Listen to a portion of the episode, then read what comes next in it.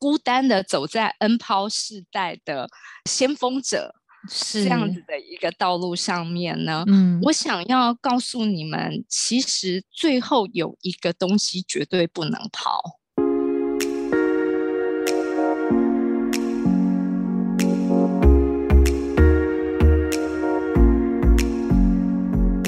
欢迎来到沙塔学院院长聊心事，我是 Cecily。我是 Amy。Hello, Amy。我有一个常常在网络上面呢听到的一个词，我想问看看你有没有听过哦，叫做 “N 抛族 N 抛族怎么写”。啊？嗯，怎么写哦？就是英文字母的 N，哦哦哦哦抛就是抛弃的抛。，N 抛族就什么都不要的意思吗？我们呃真的没听过这个词哎，没听过这个词啊，真的吗？竟然你没有听过？好，那没有我来那 个解释一下哈。这个 N 抛的概念呢，应该最早从日本开始的。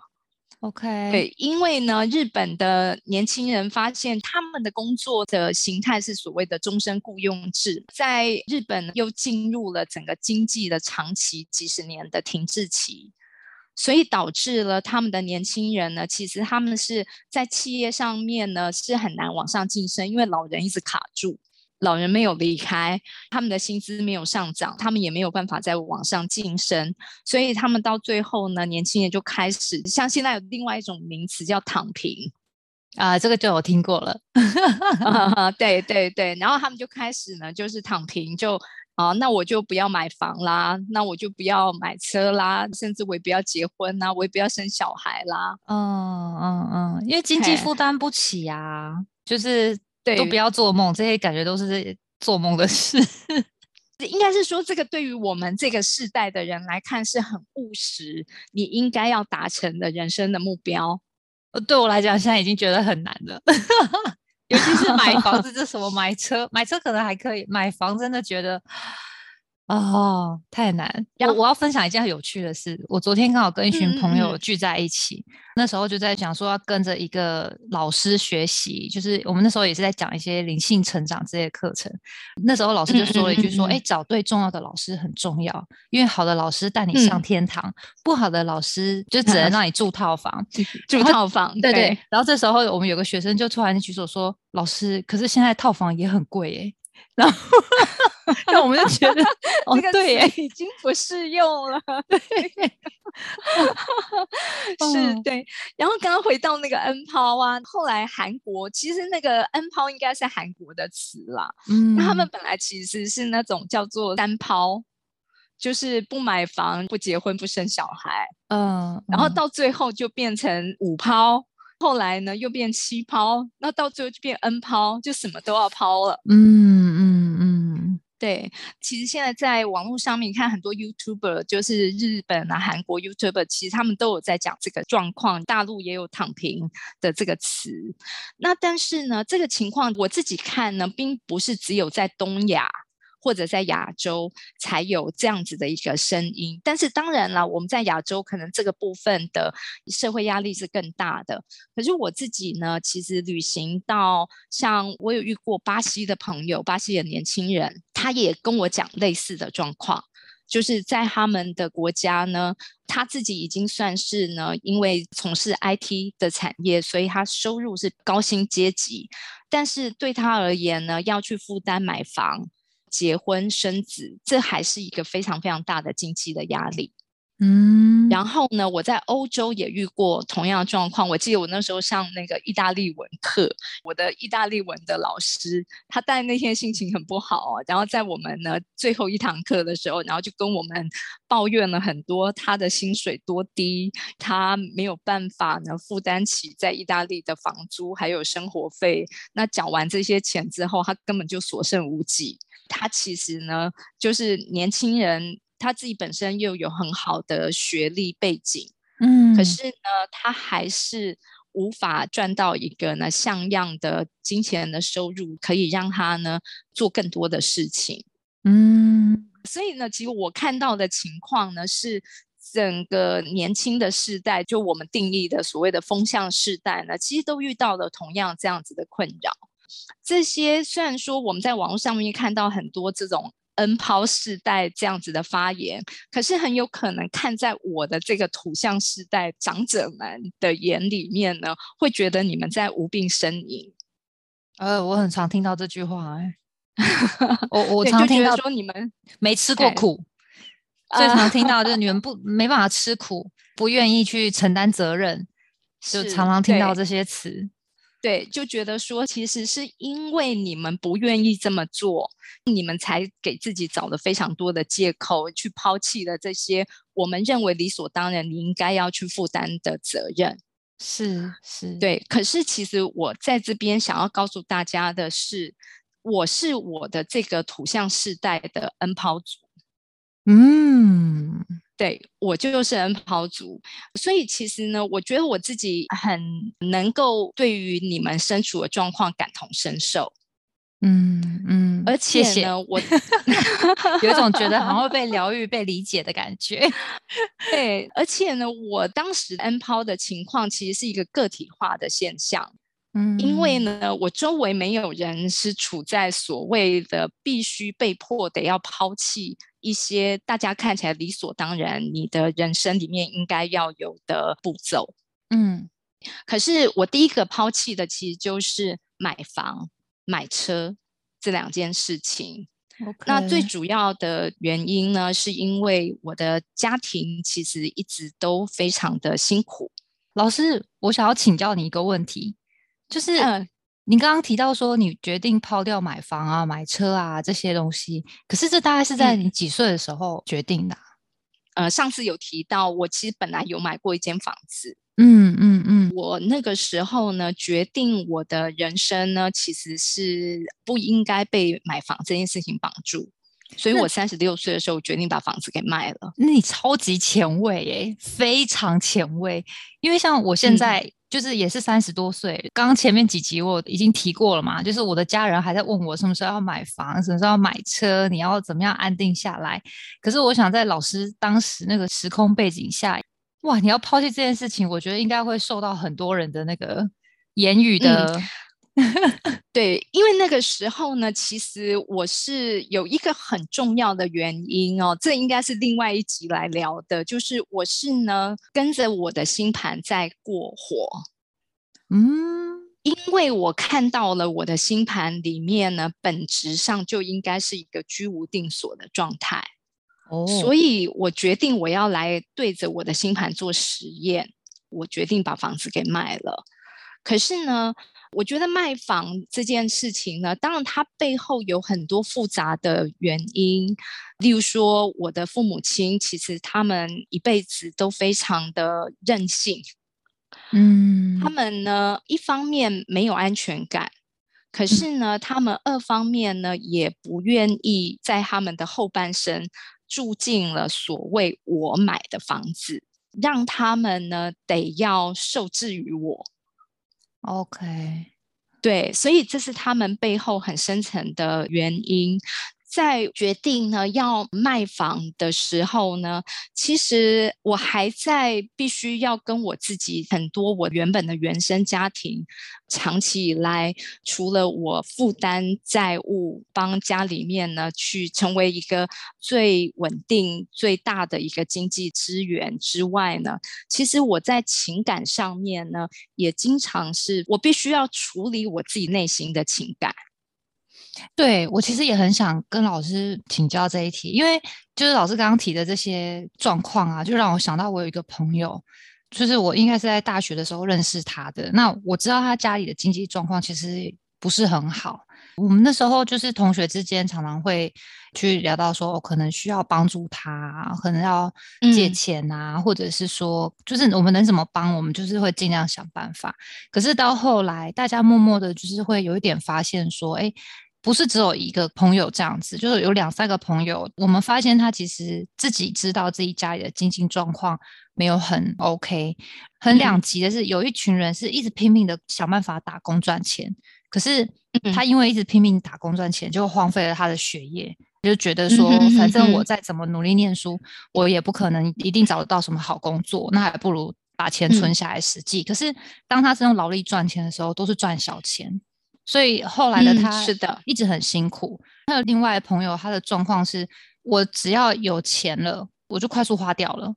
所以就他就觉得说，反正我也不可能能够真正做到什么享乐，那我不如好好的，就是在现在这个状况，把我可以做的让我开心的事，我就尽情的去享受。可是这些状况，我都发现他们有个共同的结果，就是没有办法真的把钱，或是把这个原本让他们很痛苦的这件问题给解决，感觉他们内心有很多的。纠结跟拉扯，哎，可是老师，你怎么居然会有现在这样子的想法？我觉得很特别。其实我那个时候呢，我长期的面对的一个状况是，我的父母亲呢，并不希望我去读那么高的学位，因为呢，其实我在考上北一女的时候，我的父亲其实并不希望我读，他希望我能够去念专科。因为当我念了专科之后，我可以很快的就立即去工作，帮助家里去负担家计。我在呢很长的时间，我必须要呢去违抗我的父母亲的期待，因为我知道他们的期待呢，其实对我是一个扼杀。当他们扼杀了我之后，我就会变成你刚刚举的例子的第一种状况，就是我只能赚小钱。我无法呢，有能力可以赚更大的钱，去真正的帮助改善家里面的经济状况。嗯，所以我得要呢，忍着非常长的一段时间被父母当成逆女，嗯，就是我是那个不孝顺的女儿，我逆着他们，但是我逆着他们做的事情是我努力的念书，嗯，然后让我自己呢获得非常高的学历。那我知道，我拥有比较高的学历之后，我可以在这个社会上呢获得比较高的社会位阶、高的薪资。所以呢，我前面在求学的过程是这样子去忍受下来。等到呢，我其实要开始选择工作的时候，我的父母亲呢仍然会很期望。我可以立刻的去做一些看似乎能够赚得到大钱的事情，例如说去当补习班老师。嗯，因为那个时候补习班老师看起来是很赚很赚钱，对对。但是我仍然不愿意，因为呢，我觉得这件事情我无法长期的做下去。只要我没有办法长期做下去，我只能赚眼前的钱。嗯，对。对，所以这些都是呢，我一直在前半生其实会跟我的父母亲呢产生很多的撕裂的点。嗯嗯，一方面我又要呢把我赚来的钱帮他们呢去扛下这些债务，二方面呢他们会来干涉我的所有的决定，我也呢一直不断的要去证明我自己，好纠结的心理。嗯，对，更纠结的地方其实是在整个所有的这些拉扯，还有呢冲突、意见不合的那个状况里面呢，其实我们的感情是一点一点的被伤害、消磨了，真的。对，就是一直一直不断的在消磨这个感情。那所以呢，当最后我的父母亲连我买的房子他们都不愿意住进去的时候。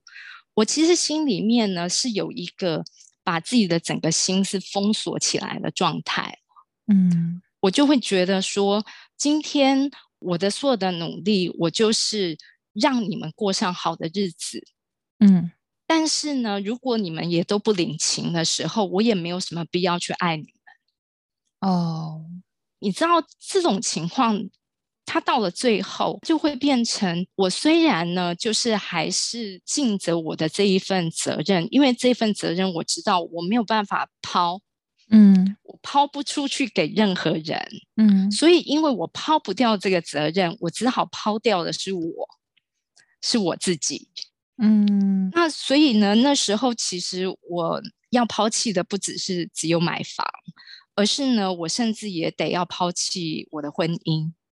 嗯，婚姻。那呃，对，实际上我也结过婚，可是呢，呃，我没有办法找到呢一个所谓的正常的对象，来呃跟我一起扛担一个这么大的人生的包袱。嗯嗯嗯，对，嗯所以我当时的婚姻的对象呢，其实他是制造了另外一个新的问题给我的人。哦对，OK，所以这个又是另外一集要聊的，好也不是在这一次要聊。那嗯所以就是我在进入婚姻没多久，我发现了这个问题的时候，我觉得我得要切割掉婚姻，嗯，因为呢，我没有办法两边承受。明白，对所以在这种情况之下呢，我是被迫的，我把我所有呢，就是看起来在我的这个时代很正常应该要有的人生，我全部都抛弃掉了。嗯对，可是呢，在这整个抛弃的过程里面呢，还有一个更无奈的地方是，当然你一定会去跟其他周围的人比较，对啊，人就是最会做的就是比较，对我比别人更努力，我也算是非常聪明，能力很好，有很多的才艺的人。可是呢，我却没有办法获得这些常人其实应该要有的人生。嗯嗯，，对，在那个时候呢，更是没有这种所谓的 N 抛族这样子的集体世代都面临的问题。没有你这个会被钉上一个奇怪的人的标签，你就是这个群体里面唯一一个跟人家不一样的人，在那个对时候，对对对啊，然后所以我很孤单，我也有苦难言，会有同学朋友来质疑我，为什么我不能去做到跟大家一样的事情？可是我好难去把那些细节、那些苦，自己心里面其实没有办法把它整理好。嗯嗯嗯，我只能够自己默默的在心里面做了一个要去解套现在的游戏规则的一种逃脱计划。哦，嗯，对然后呢，我的逃脱计划呢，很清楚的就是我知道这个游戏规则不适合我，嗯嗯嗯可是我也不知道新的游戏规则长什么样子。嗯可是我就只是循着我心里面的声音跟本能，我慢慢的往前进，知道我其实必须得要呢有一个新的游戏规则在前方，这个是适合我的生活之道。嗯，但是呢，我当时其实是孤单的，我其实真的觉得很开心，我等到你们长大了。耶，因为我现在可以跟你们讲的同样的话，我也理解你们的处境。嗯嗯，对，对，可是呢，我其实也因为我理解你们处境，我走了一个孤单的走在 N 抛世代的先锋者是这样子的一个道路上面呢，嗯，我想要告诉你们，其实最后有一个东西绝对不能跑，哦，是什么呢？我要先讲前面几个抛呢，其实都是我不得已的抛。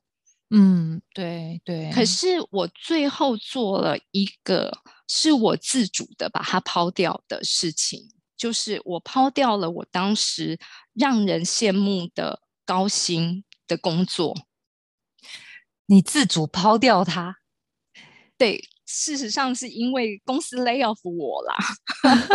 可是呢，公司 lay off 我，因为很多人其实就算被 lay 了，可是他还是呢会再去找一份新的工作嘛，因为呃毕竟自己还是有那个职场的，对对，职场的嗯价值还是在。是，所以呢，你还是可以回去找一份新的工作，但是呢，我也是决定我不找了，我就呢觉得我应该要为我最后一个不能抛的事情，我抛掉了那个时候让人羡慕的高薪工作，去找自己的新的游戏规则。OK，嗯，不过我觉得这样听起来应该是不是说老师就不工作了，而是说老师想要抛开原本大家常人既定认为应该要走的工作方向，对决定你要切开这个行为，然后重新 develop 出你自己的道路。没错，所以呢，我们下一集再来讲哪一个东西不能跑。对我，其实我很想知道，因为因为要离开自己原本的轨道，这一定要有一个很大的诱因跟一个很大的目标，才会让人下这个重大的决定吗？是，没错。好，那我们下次继续聊。好好，期待期待，谢谢老师。OK，拜拜。